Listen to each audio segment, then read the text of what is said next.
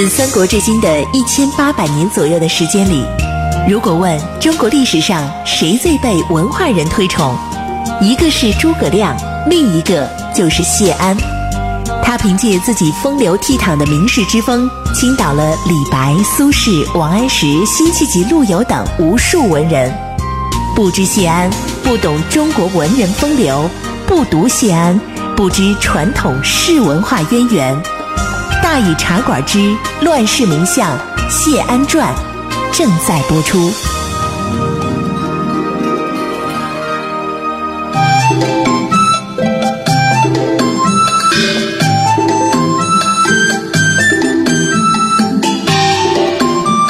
安时风流无奈何，欲将赤骥换青鹅。不辞便送东山去，临老何人与唱歌？咱们今天呢，继续给大伙儿说乱世的名相谢安传。之前咱们说到哪儿呢？咱们说到这谢安呐，哎，他的用人的方法是吧？用人的方法，首先呢，他要以德为先，以才呢为后。哎，先呢要有德行，这个人呢要当然了，他这个德行的标准是谢安定的。谢安自己觉得这个人德行好就是好啊，呃，不免主观。但是问题是呢，他确实也看准了不少人，这个人本身他有一杆标尺。那么咱们昨天举了两个例子啊，是谢安呢比较。呃，可以说成功的例子。那么另外呢，他呢看不上的这两个人，一个是王洵啊，咱们说了，呃呃，当然了，谢安这么看不上王洵是为什么呢？史书上也说了，因为王洵呐和桓温呢十分的密切，是吧？和谢安之间呢就产生了这种嫌隙了。不过呢，咱们再仔细的看一看，这里边可能还有一些内情。桓温最亲近的两位手下呢，西超和王洵，其实他们俩呀不太一样。西超这个人呢，不像王洵这儿看重功名，他帮桓温啊，更多的是出于自己的意愿，他喜欢。但是王洵就不一样了，桓温对王洵来说呢，更重要的是示进的手段，哎，就是他想往上爬的这么一个梯子。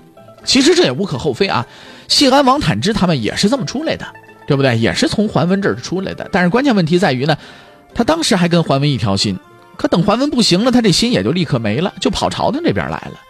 哎，那从前他对桓温那一套，那就成假的了，对不对？这在谢安的眼里可就是无德了，他就不喜欢这样的人呢。而且王洵回来的时候呢，桓家势力还强，谢安正在煞费苦心的削弱桓家呢。王洵这个见哪边势强就往哪边倒的人物，说实在在，咱们现在咱们也看不上。要在朝廷当个官，哪怕做个侍中呢，也保不齐跟桓家里应外合。桓家不是一向朝里没人吗？这回这不正好就有了。所以呢，谢安呢也不想让他当重要的官。但是王洵不要紧，人家出身好，名望好，朝里那时候还有王标之，他还是谢家的女婿，人家推举王洵，还以为谢安会十分高兴呢。谢安想拦，未必也能拦得住。结果呢，一不做二不休，谢安就和王家离了婚了。也不知道啊，这里边有没有女儿的原因为导火索什么的，比如说像谢道韫那样的抱怨啊。反正结果就是呢，两家最后就离结结婚了，就不就就不互相不不再有这个婚姻往来了。这下对王洵的打击可是大了，他这尊贵的王丞相嫡孙，人家根本不放在眼里啊！而且更倒霉的是呢，谢安从来没有这么决断的反对过谁。虽然说人们搞不明白这里边怎么回事，但是却都认为肯定是王洵的不对，因为谢安人家不会不讲理的。结果呢，王洵这个人的人品就被无形当中打上一大大的问号，也没有人再跑出来推举他了。谢安当政的时候，王洵就当了一个黄门侍郎，在门下门下省啊，归这个侍中管。直到谢安去世，他才在官场上呢有所起色。这件事多少啊还是个谜。后人说的王谢交恶呢，呃，就是指的这件事儿。但是这么说也不太确切，因为王谢并不是真的交恶。这两家除了王丞相这支跟谢家不通问之外呢，王家剩下的人跟谢家的关系呢一直都是特别好的。比如王献之他们，而且有说法说啊。说这是谢安呢借机打击琅琊王氏，那其实也不是。如果这么说的话，他就不该这样看重王献之了。其实根本问题啊，还是在王洵这个人身上。谢安是不可能认可他这种善于权变的个性的。这的确可以看得到谢安对品质这个东西的重视程度。两家离婚的时候，他还是吏部尚书，远没有现在这样的显赫，但是却根本无视王家的尊贵，也不怕得罪人家，那也确实够有个性的。当然，这个性不是谁都能耍出来的，必须自己得有本事。那么咱们说完王寻，再说说谢安另外一位看不上的人谁呢？王国宝。这位先生可能不少朋友听说过吧？哎，后来司马曜猜忌谢安要谋反，大多数的谣言都是从王国宝这儿开始造的。他这辈子最出名的一个就是会谄媚，另外一个就好弄权啊。当然了，什么贪婪了、好色了、奸诈了，这这。和古往今来，这个奸臣们基本上都占那么一点哎，如果说每段历史当中都会有这么一类的垃圾人物的话，那么王国宝就是这段历史当中的典型。最后他也没落什么好下场啊！好多年后呢，王公起兵反司马道子乱政，司马道子就把他扔出去当替罪羊给杀了。王国宝呢是王坦之的第三个儿子，他们太原王氏啊家风中正，王坦之竟然生出这么一活宝来，也确实让人感叹。谢安呢是把小女儿嫁给他了。估计那时候他要知道王国宝是这德行，肯定就不会答应这门婚事了。没多久，谢安就发现了，说这女婿啊是真不怎么地，要人品没人品不说，还要才华没才华，要跟王寻比起来根本不在一级别上。王寻呢，是说可能说在谢安那边觉得没什么人品，但是才华还是有的。王寻也热衷仕途，但是啊，比他玩的有档次多了。王国宝呢，想借岳父的权势飞黄腾达呀，谢安嘛不是，就甜言蜜语，整天的讨好。却没曾想，这反倒引起了谢安极度的反感。结果认他是自己的女婿，就是不给他高官做，只让他去当了个尚书郎。人家王国宝居然对谢安说：“以他的出身，应该到最重要的吏部去当官去，别的他都不感兴趣。他以为仗着他们家还有岳父的势力，这天下就是他的了。”谢安这个烦呐啊！我怎么整这么一个女婿啊？是不是就不理他了？反正就是个尚书郎，要干就干，不想干，给我滚回去。王国宝这下恼羞成怒了，自己是他女婿，居然这么不给面但是他又惹不起谢安呐，自己这老丈人这时候权势大着呢，就恨恨的跑到司马道子那儿去了，天天的跟司马道子腻歪到一块儿去。岳父那条路走不通，那我就借这个王爷吧，让自己升官吧。谢安就这么压抑了自己的女婿，但是这件事儿却给他种下了祸根。人们常说啊，天下最不能得罪的就是小人，你宁可得罪一百个君子，你也千万别得罪一个小人。啊，就算你做了错事，害了一个好人，但是这好人他很可能他会原谅你，甚至呢他会站在你的角度上去想这个事情。但是你根本没做错事，却让小人不乐意了，那就不行了。你就等着吧，小人有的是手段，准备给你下套呢。到后来，王国宝谄媚司马道子，司马道子在蛊惑孝武帝，一天到晚的猜疑谢安，这个根儿就是从王国宝这儿来的。说到这儿，谢安的用人思路呢就比较清晰了。万事不论人品先行，也根本不管你是不是我亲戚，你到底什么出身。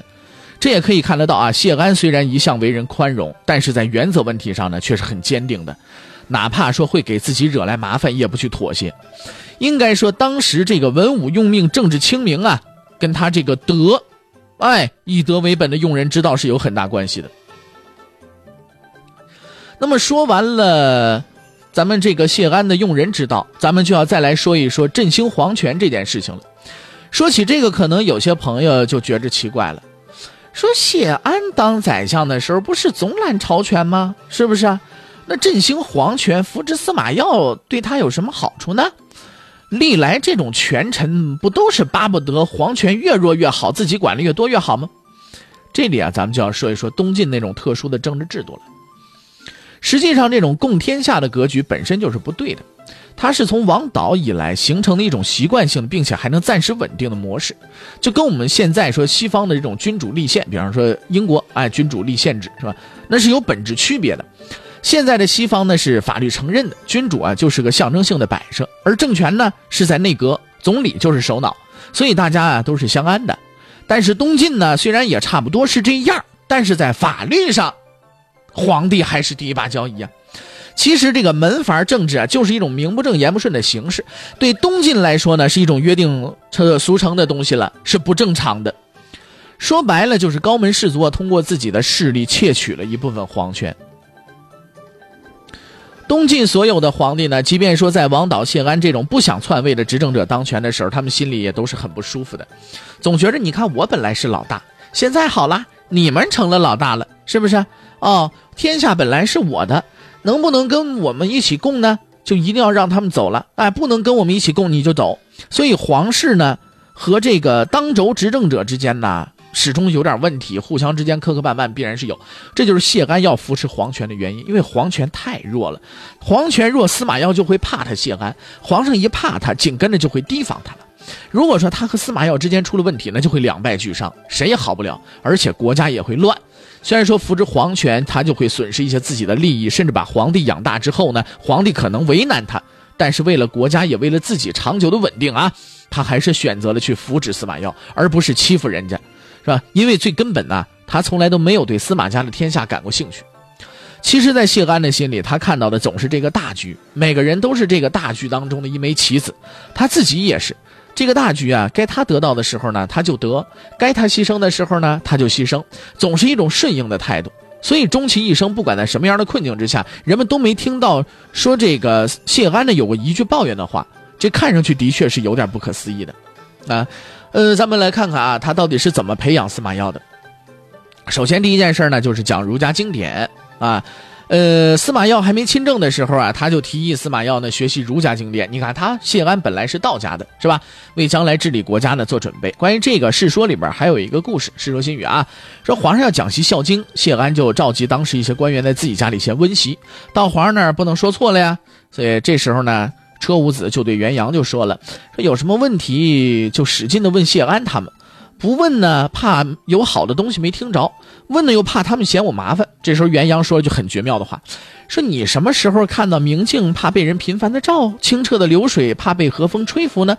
被人当镜子照，说实在那也真是够累的。不过倒可以再次看到，当时人们对谢安到底是有多么的推崇，对这个人他本身啊，谢安本身的这种能耐，谢安本身的这种为人是有多么的认同。这是第一件事讲儒家经典。”第二件事呢，就是推荐儒学名士。既然学了儒家经典，身边也经常呢会有好老师，于是呢，谢安就给司马曜推荐了徐邈和范宁，就是咱们说那两个好例子。这个事儿咱们之前说了，这两位特别是徐邈，一直都很得司马曜的看重。那么第二件事完就是第三件事重修建康宫。这件事儿就是一直争议最大的一件事了。那么它的争议点在哪儿呢？咱们今天呢，就先不说了。预知后事如何，且听下回分解。看一下时间，马上是半点广告。广告之后是大禹茶馆之话说唐朝。广告之后，咱们再见。